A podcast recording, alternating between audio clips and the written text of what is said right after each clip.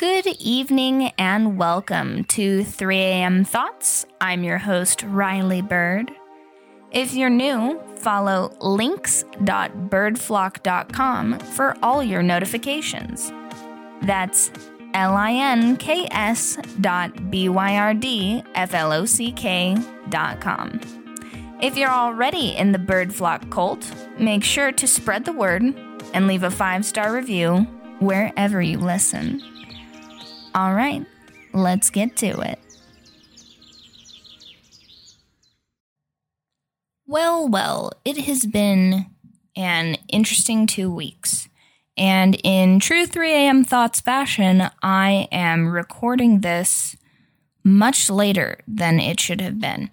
Now, I did acquire several new jobs in the span of two weeks, so I guess we could start by talking about that. I cornered the Muay Thai fight in Nevada. That was pretty sick.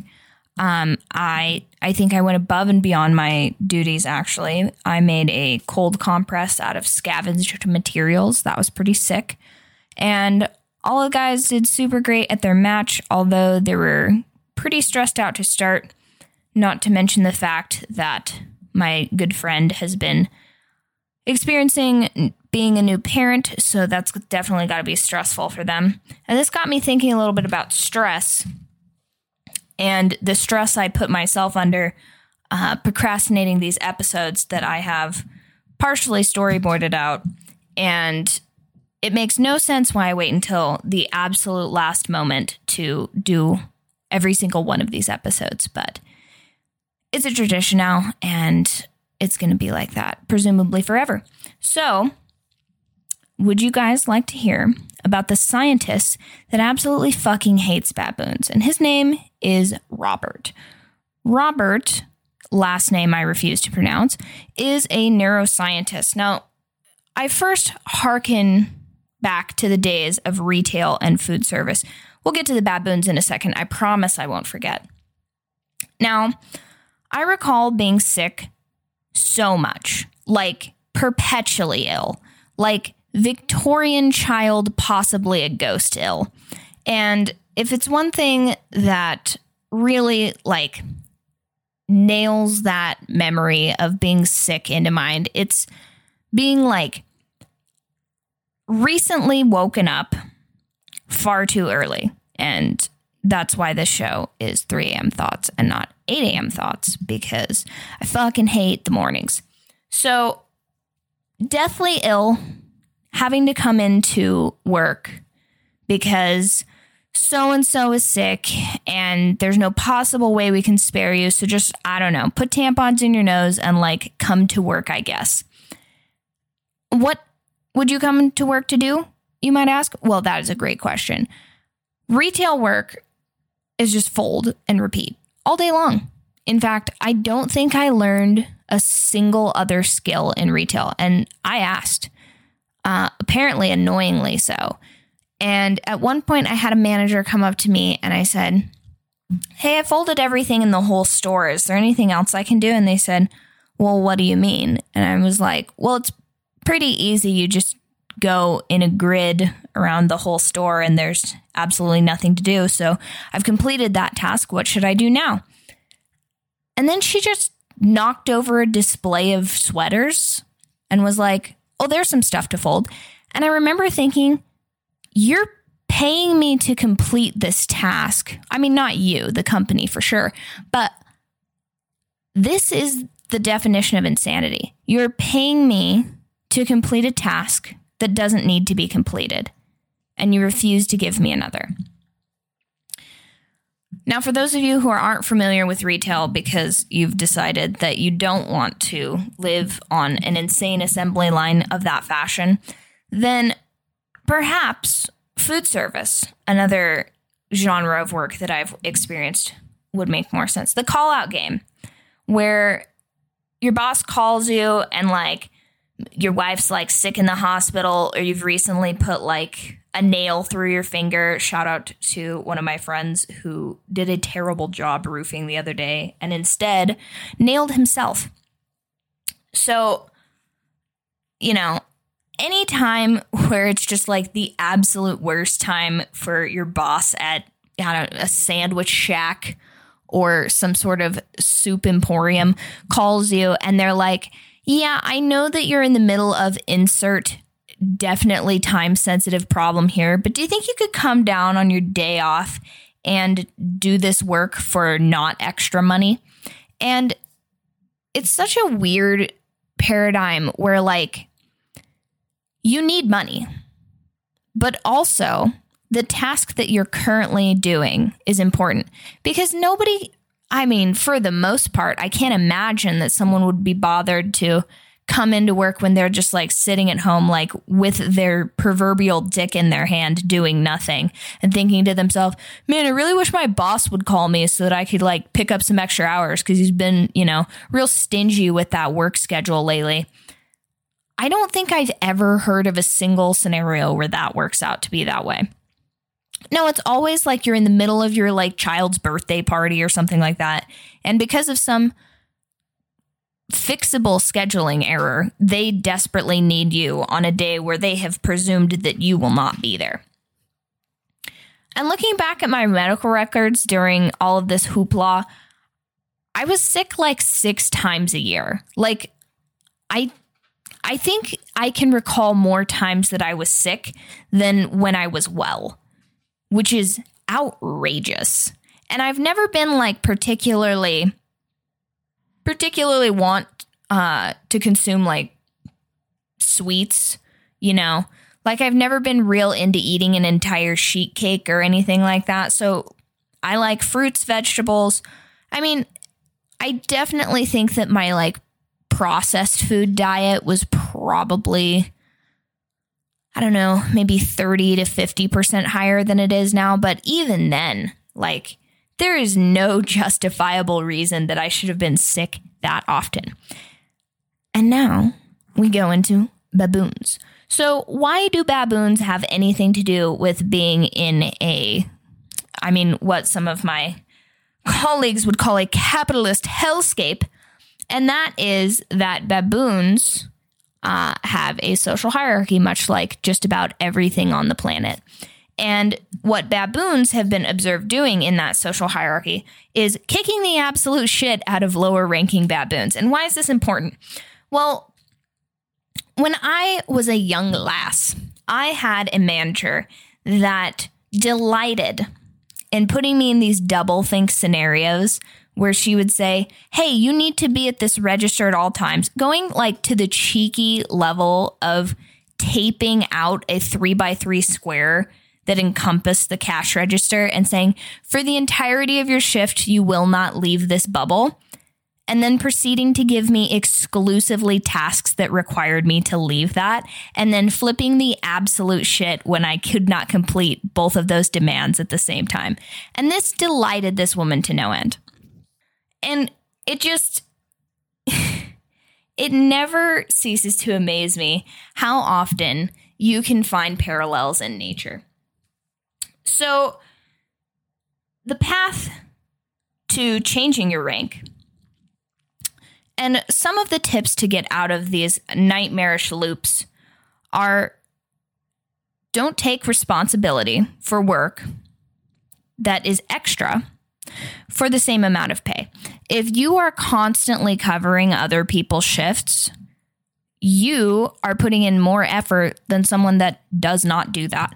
You are essential. And I do hate how charged that word is now, but it is true.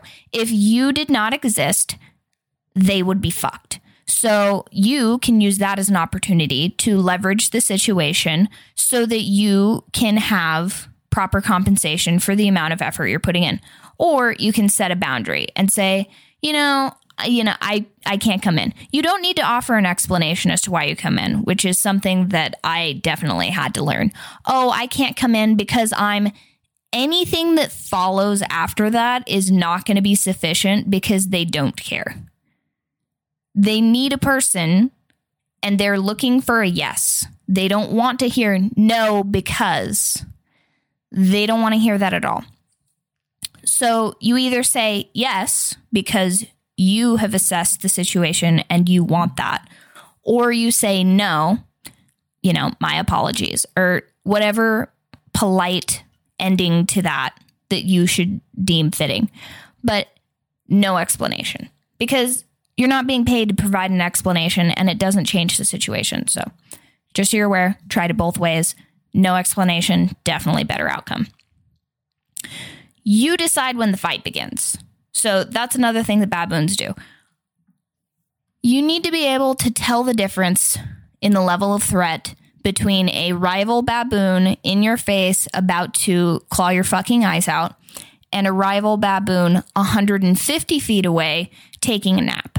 Not everything needs to be a fight. If you can avoid a fight, you probably should. And now that's not to say that you should avoid all confrontation because momentary confrontations will save you like long drawn out battles in the future. It's never gotten any better pushing off your feelings in a relationship or when you're feeling disrespected at your job.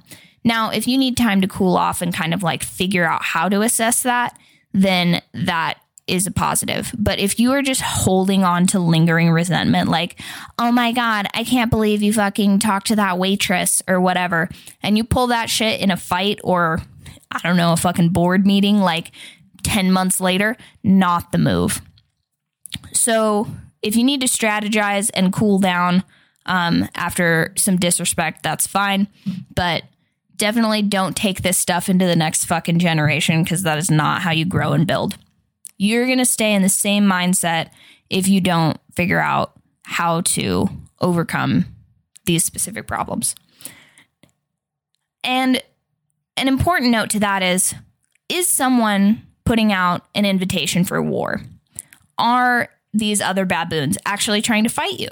So, can you tell if you are receiving praise or criticism?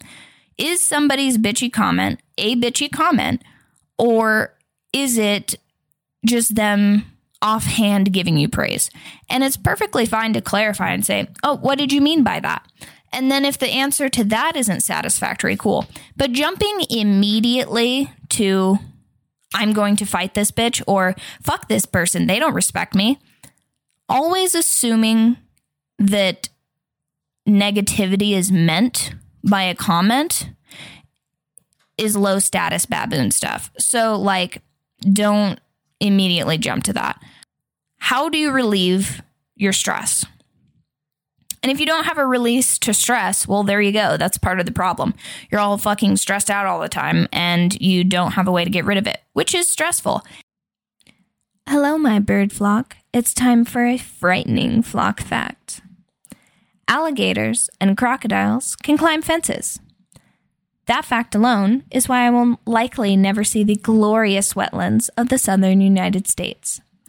That being said, don't forget to check for them in trees in the swampy areas you happen to travel to. You can get more flock facts and a devilishly good time over at onlyfans.com forward slash Riley Byrd. Again, find more fascinating nature facts and see my pumpkin spice porn at onlyfans.com forward slash R I L E Y B Y R D. Now back to the show. The way baboons get rid of stress is by grooming other baboons in the troop. Now, an important thing to note is when you're stressed out, do you harass others? Do you put out invitations for war? Are you a real crabby bitch to be around? Or do you mope? Do you internalize that anger? And those two things will help you assess more of how to deal with that stress. Maybe you need another hobby. Maybe you need to do kind things for others. Now, how does this stuff relate to whores? Well, I'm sure you are wondering. How do you react to management leaning on you to work more? Well, it's important to note that most dancers are independent contractors, not employees. So if they're not paying you an hourly wage, you're not required to come in. Although you do need to weigh that with if there are no women at this club, then no one will go into that club. So if you work at a club where there are thousands of clubs in the square miles of the city that you reside in, yeah, no problem. I'm sure you can take a day off for some self care. But if you're like the only stripper in the middle of nowhere, it's probably kind of important that they have someone in there. So perhaps the gals get together and make some sort of rough schedule so that there's at least one person on the pole. But that's your prerogative. You're an independent contractor, and your money is dependent on you. Now, as far as strippers being harassing baboons, are you or are you not going to smack the shit out of the girl that you work with because of her tone? Or are you like a higher ranking baboon going to assess whether or not that girl is the threat before you just start to throw hands? Did she really like your outfit or is she being a bitch about it? How do you deal with praise or criticism? Well, that's another thing that if you would like to rise to the ranks of the top tier bad baboon bitch, then that's what you need to figure out. Can you go from a stressful dressing room to a conversation with a client without bringing up your grievances with the bitches you work with? Because that is high level baboon shit. You need to be able to maintain your frame. You can deal with that stuff outside of work with a hobby. I like to garden. So if I'm having a real stressful day at work, I just annihilate my tomatoes. There's always something to hack off. And that is a lot more productive than starting shit with just about every girl you work with. So if you're not into plants, you got some sort of an allergy that prohibits you from being in nature, maybe you paint or maybe you go for a nice stroll in the park. I mean, whatever you're really into. But when you are faced with stress, do you really want to make more stress or do you want to self care? What girl do you want to be? And if you're not a girl, then just, you know, see if you can see these traits in nature as well. And as a query to my audience, it's funny to me that this can be seen in just about every hierarchy based system, which is most communal workplaces. How is your work life balance? Because, you know, if your work is stressful and your home life is stressful, you're going to be fucking stressed out and sick. And you know what stresses me out? Being sick. And the path to a more carefree life where you can just enjoy your time is eating better, exercising, and not being so fucking stressed. So hopefully these things help you guys. Um, I mean, it hasn't helped me be any less of a procrastinator, but I have gotten sick a total of one time in the whole calendar year, and it is the end of October. So that's pretty fucking good. No summer cold, none of that. Um, and that is a 500% improvement from my early 20s.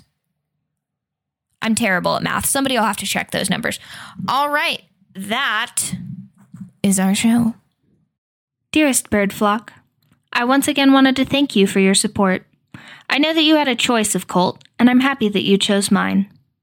Don't forget to follow links.byrdflock.com for all your notifications. That is L I N K S dot B Y R D F L O C K dot com. And leave a review wherever you listen.